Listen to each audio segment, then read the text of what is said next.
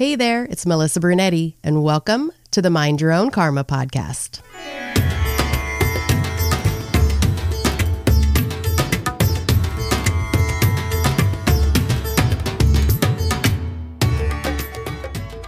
Hey there, Karma Crew. I am so glad you are here today.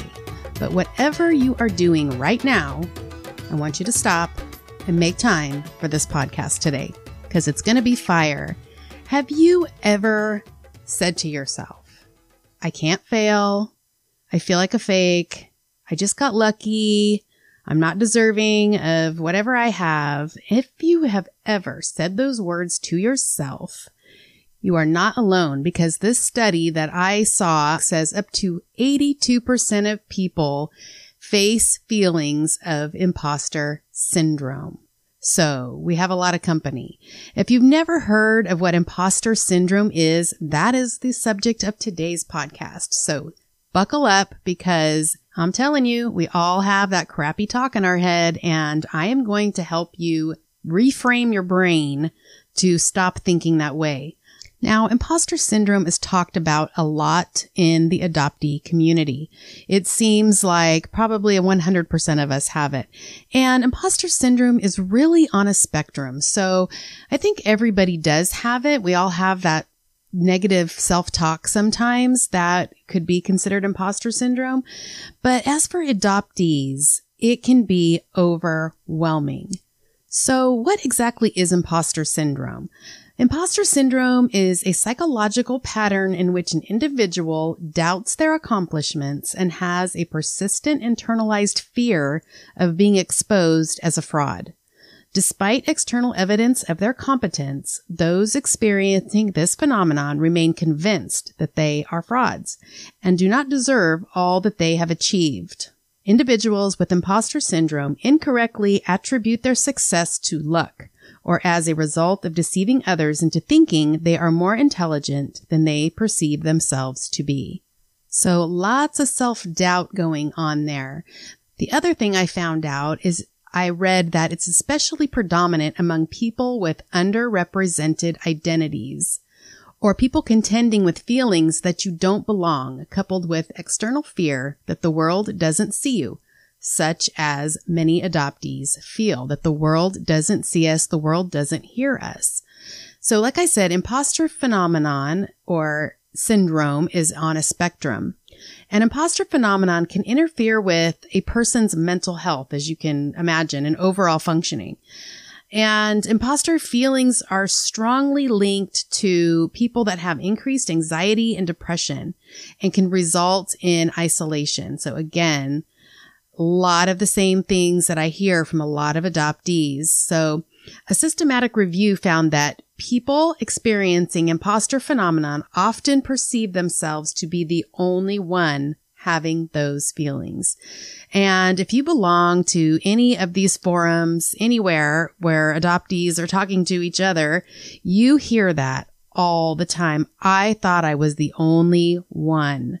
Imposter syndrome can also affect relationships because you as an adoptee want to keep walls up and not let anyone in. And that's also part of the syndrome because you don't want to be found out. You don't want to be found out that you are a fake.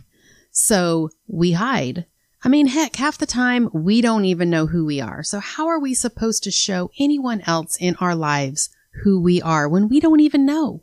The other thing I hear a lot about is basically taking yourself out of a relationship or situation before they take you out. So I'm going to remove myself from the situation before I am removed because that hurts a lot more if I wait for that rejection than if I just do it myself and rip the band-aid off before it happens.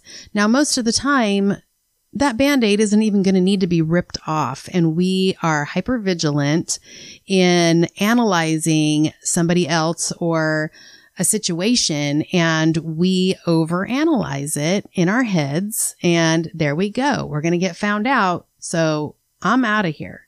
I'm gone. You remember the old Scooby Doo cartoons, and at the end, they would like rip the mask off of the monster, and then you were like, oh, it was, you know, the professor or whatever. And it's like, that's what we feel like. We're scared to death that it's going to be the end of the Scooby Doo cartoon, and someone's going to rip our mask off and show our true identities, which we always feel that they're not worthy of any love or acceptance of any kind because we aren't wanted because of our existence. Our birth parents had to make horrible decisions and in the end gave us up. So all those feelings of inadequacy and that we're not lovable and I could go on and on and on about all of that all contributes to our imposter syndrome. And no wonder adoptees feel like imposters. I mean, think about it like this. If you're adopted, the identity with which you are currently using was not your first persona. Okay. And one could say that what you're living right now is an alias. So it is a fake or an assumed identity of sorts. And this assumed identity replaces your original identity that was on an original birth certificate that has been redacted and it becomes your new passport for your life now. And the old one is who knows where because we can't even get a hold of it most of the time.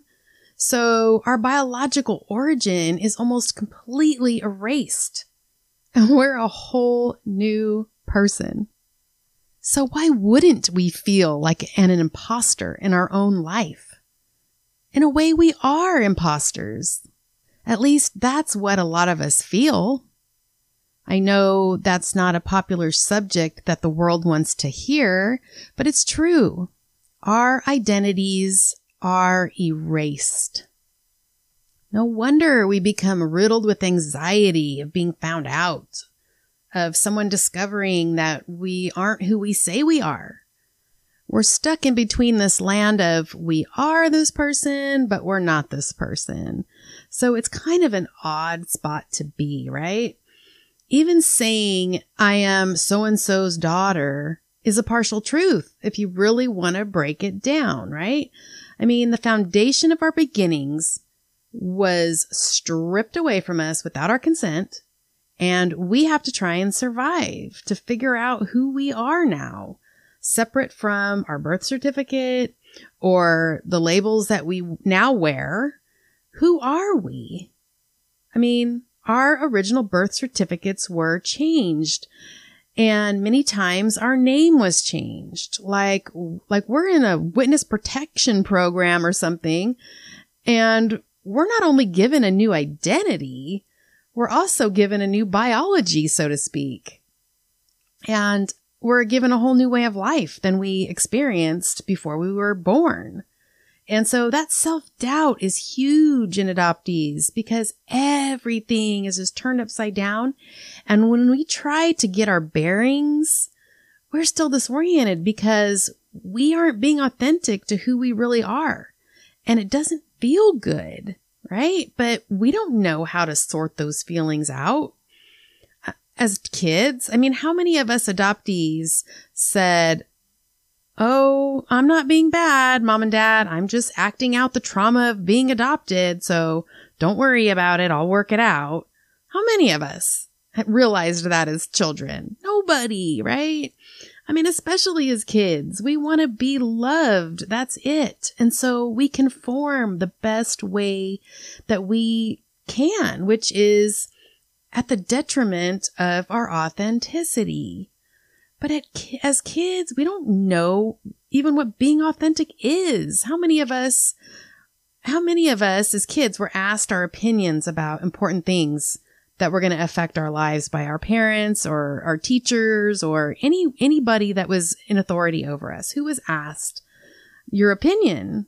Probably none of us. And it and it wasn't our parents fault or anybody's fault. It just wasn't done. It just wasn't how many of us were raised. And it's generational. Our parents weren't asked either you know? And so everyone's just trying to do the best they can with what they have been taught but Adoptees are just trying to fit into a totally new environment.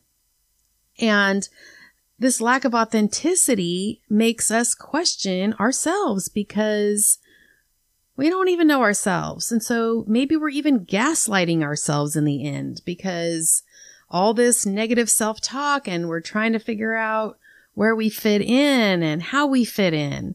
And if we deserve to fit in, that's the big one, right? Do we deserve to be loved and have love and be ourselves? Because being ourselves, I mean, let's, let's really break it down. As a baby, you can't be any more authentic than when you were a baby.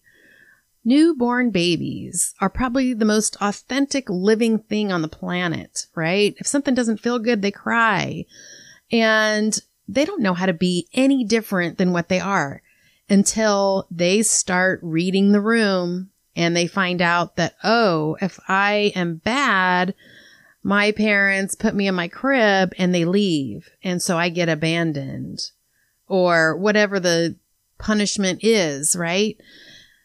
And adoptees have already had a ton of trauma. So we're really trying to figure our way through life at this point we are all born authentic. And it's just life and circumstances and things that have happened to us that make us change our views about things and shape us. And that goes for everybody, not just adoptees. I mean, that's just the way it goes, right?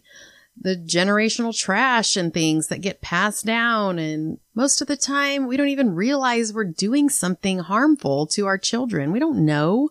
That's how we were raised. We turned out fine, right? So all these things I mentioned just make us feel like we're not worthy to have anything good, that we're not good. And so how are good things coming my way when I'm not a good person? It must be because I'm lucky or everyone around me is stupid and they haven't figured me out yet. And so I'm living in this anxiety and stress induced life because I'm scared of the Scooby Doo syndrome where my mask's going to get ripped off.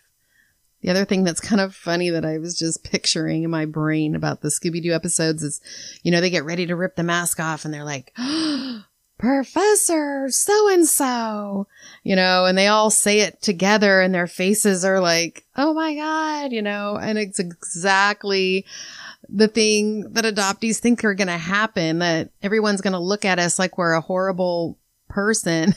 and, oh, I knew it. You were, you're a horrible person. You know, it's like, yeah, I'm a horrible person. The secret's out. Everybody knows now. But just like the Scooby Doo characters. We feel like a caricature of ourselves. And you guys know I can't say that word, but you know what I'm talking about. Like a cartoon image of ourselves. That's what we feel like. I look like me, but I don't feel like me. And I'm going to tell a little personal story here because my adoptive parents are Italian and they raised me Italian. And so I align with all those things. Even though I'm like Scottish and German and Danish, I don't know anything about those cultures and I don't feel like I am any of those cultures, but I am, and I've had my DNA done. There's not one percent of Italian in me, but I remember going to Disney World where they have all the countries. And I wanted to go to Italy. And so I go into Italy and I'm like, oh my gosh, this is so cool. Look, here's this and that. And oh, there's Tironi and look at all the pastas and, you know, just like all the things that I grew up eating and seeing and identifying with. And then I go over to Germany and I went over, you know, to like the Scandinavian parts and I'm just like, I don't, this, none of this feels like me. Like this is so weird. And then I go places and, you know, sometimes your ethnicity comes up and it's just a topic of conversation. These people don't know you're adopted. They don't care. And so you start talking about it. And even my boyfriend, he'll even like tell people in conversation, Oh, she's Italian. And immediately I have imposter syndrome. I feel like, well, I am, but I'm not really. And, you know, I don't say all those things, but that's what's going on in my brain. And nobody wants to hear my explanation of, well, kind of, but not. And I don't really have Italian blood, but I was raised Italian because I was adopted and blah, blah, blah. You know, I don't want to go into all that, but I feel that imposter syndrome because I feel so proud to be in an Italian family and everyone in my family is proud to be Italian, but I'm not. And nobody cares. My family, they don't care that if I say I'm Italian to anybody, they're not going to point a finger and go, not really, you know, but you do feel like an imposter. As an adoptee, you just get put in these weird situations where nobody can see your brain twisting and like going through like all these thoughts of being an imposter. Even comments like, Oh, you look like so and so. I do because I don't know where that would come from because we're not biologically connected. So, you know, most people, when they have those conversations in biological families, I don't think anything of it. But for us adoptees, those are the things that put a red light in our brain saying, wait, but, but, but, you know, and we just start backpedaling and we end up not saying anything. I'm sure most of the time I don't, but that doesn't mean the thoughts are not going through my mind. So those are just a couple of examples that I feel that stand out to me and me having imposter syndrome. Thank goodness I feel like I'm authentic enough that I can nip those things in the bud, but, um, it, they still come up. They do. And, and like I said, everybody has imposter syndrome. You don't have to be adopted to have imposter syndrome. So let's talk about how we overcome this phenomenon. So, although we definitely have a role to play in overcoming our own imposter syndrome, society has to also be involved because it makes it even more challenging to triumph over it when society has a whole different view on your situation. And that's what happens with adoption. Everyone has that Pollyannish Disneyland happy fairy tale ending in their mind. And so when these things come up, they don't understand it because society hasn't caught up yet with the adoptee community and the awakening of the adoptee community. They're still behind. So it's time to educate the world, people. But anyway, so society has to kind of be on board for there to be a change I mean, I could work in a men's clothing store and all the men could walk in and say, well, what does she know about men's clothing? Well, I might not be a man, but I know how things should fit and I know what would look good on you. And maybe I went to fashion school and I have a degree in fashion. And so I do kind of know some things. So, but unless the guys change their mind about a woman maybe knowing about men's fashion, then I'm going to be going out of business. But I do believe the change starts internally with the individual. So first of all, our feelings are the last things that change. I know it's difficult to make different thoughts in your brain when you don't feel it because we're always talking about authenticity.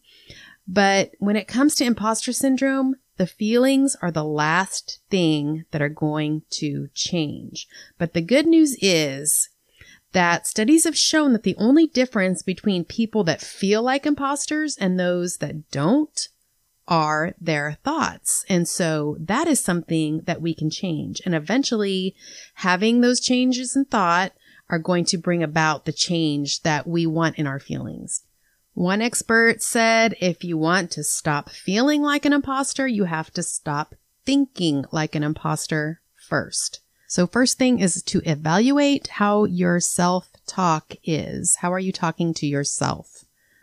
The next thing is to break the silence. I just told you that 82% of people have this syndrome. So you are not alone. Okay. So break the silence because the shame is going to keep you from breaking free when you realize that all this self talk isn't true. And I think just knowing that there is an imposter syndrome and you're not crazy and you're not the only one is so freeing.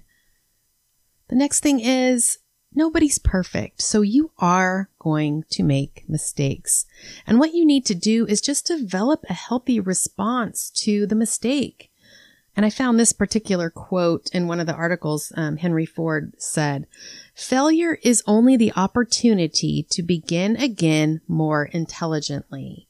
Learn from your mistakes and do better next time. Instead of wallowing in the failure, look at it and say, what can I learn and do better next time? The next thing is recognize when you are having imposter thoughts. Figure out what in the situation that you're in, why is it triggering those feelings? And flip the script. So like instead of thinking, Wait till they find out I have no idea what I'm doing in this job that I'm doing now. Tell yourself something like everybody has to start somewhere and everyone that starts something new is going to feel awkward in the beginning. That's normal. I might not know the answers, but I am smart enough to figure it out. And if I can't, I will ask. So flip it. Tell yourself, I'm not the only one going through this. I'm not the only person starting a new job today. I'm not the only person feeling inadequate today. Instead of looking around your new office thinking, oh my God, everybody knows what they're doing except me, look around the office and say, look at all these people that are here to help me learn. Which of those two statements feels better? See all uncomfortable feelings as a chance to expand and grow. See your anxiety as excitement. Why don't you label it differently? Instead of saying, Oh my gosh, I'm so nervous. I have tons of anxiety. Just be like, I'm so excited to start this job today. The feelings are the same in your body. Your body doesn't make any differentiation between excitement and anxiety. You are the one that labels it. So you have all the power in that. Again, which one feels better? I'm excited or I have anxiety. Another thing that a lot of professional people do, even athletes do, they visualize their success. They visualize themselves making that touchdown. They visualize themselves hitting that home run. So picture yourself making that successful presentation in front of all the managers today. Whatever it is that you're doing that day, picture it going smoothly. I find for myself most of the time when I am having anxiety about a day that I'm going to have, it never turns out that way. I hardly ever have the day that I imagined was going to go so horribly. So why can't I flip the script and see it differently? And if something does go wrong, see it as an opportunity to make things better the next time. What did I learn from that? Do I need to stop and handle something? Maybe I do. Okay.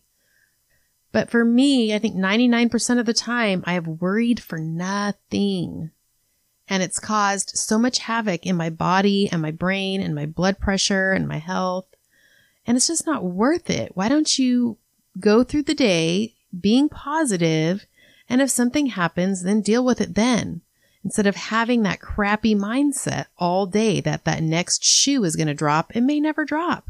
And unfortunately, especially in the workplace nowadays, you really have to pat yourself on the back. There's not very many opportunities that you're going to hear somebody else pat you on the back. If you have that as a boss, that's fantastic. And you are so lucky. I get that once in a while, but not enough, not enough to sustain me wanting to do my job.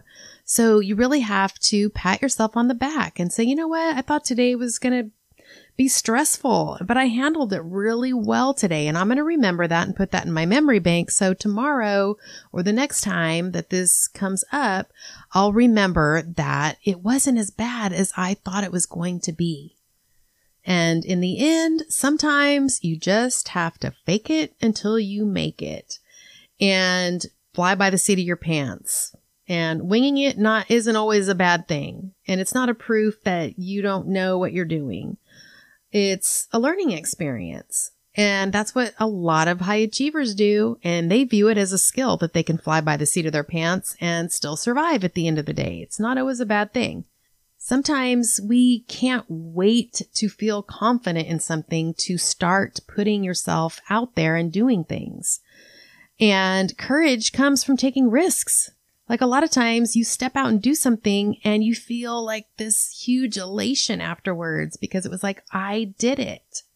So change the behavior first and allow your confidence to build in those times. I was just thinking this last night that I am so much more outgoing now and confident in this last year that I stepped out and did a freaking podcast. Like, what the heck?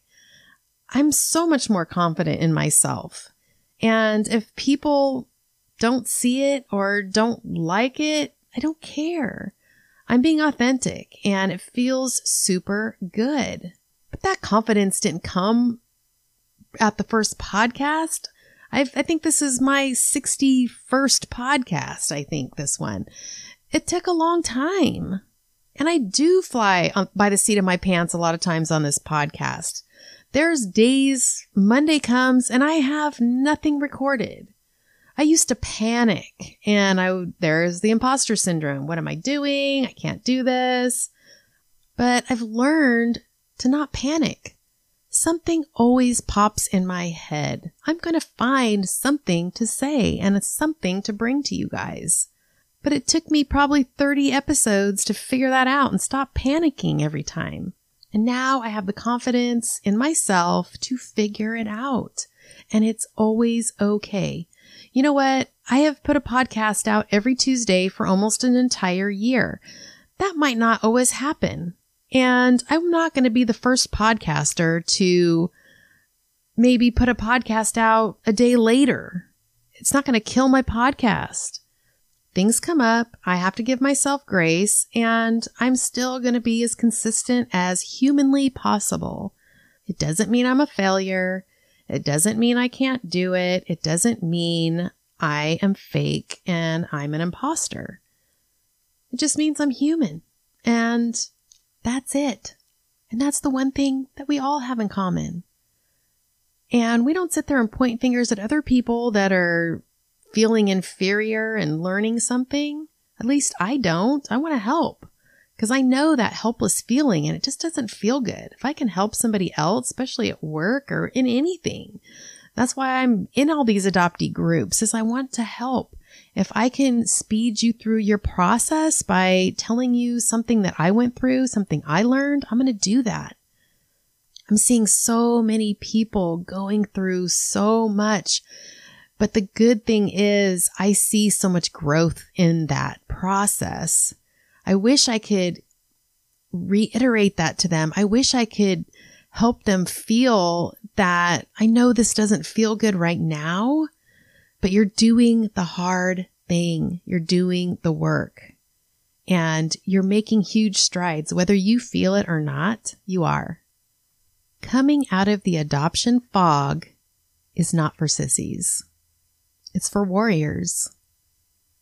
There's no way anybody, you ask any adoptee coming out of the fog how hard it was. It's hard. It really is hard. It's a, it's a hard look at yourself and it's a hard look at everyone involved. Most of the time, it's probably the most painful thing you are ever going to have to do, but it's so worth it so worth it. And those of you that are going through it, let me tell you, you're doing a great job. You are going to come from the primal wound to being a warrior. Just keep going. My last tip on how to overcome imposter syndrome is get in an adoptee group. Get into a group that feels good to you and somewhere where you feel safe talking about your experiences. You will not feel so alone. Trust me. And if you're looking for a spot, Fireside Adoptees on Facebook is the spot that I landed, um, along with a few other pages, but they are the ones that I gravitate to the most. And now I'm an admin on that page. So the link is in the show notes. They have Zoom meetings every week. So if you are one that likes to come and talk about your feelings, even if you don't want to talk, you don't have to. You can just come along for the ride and listen to everyone else. You don't have to participate. But it is an adoptee only group. So if that sounds good to you, go check them out. The other thing I've heard a lot of adoptees say is listening to other adoptees' stories helps. Or if you're ready to tell your story over and over again, has helped many adoptees. So if you are at that point where you want to listen, I have some episodes so you can go back and listen to adoptees talk about their experiences. Or if you're ready to talk about your experience, you can email me at mindyourownkarma at gmail.com and let's get your story on the podcast. Let's start educating the world one story at a time.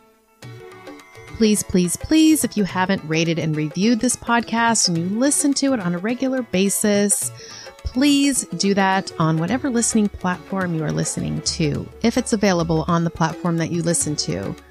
My goal is always education, and it would really help me out if you would rate and review the podcast. Share it as well. If there's somebody that you know that's adopted, somebody that needs to hear the message, feel free to share because it's time to educate the world. As always, take what you need and leave what you don't. And always remember to mind your own karma. I'll see you next time.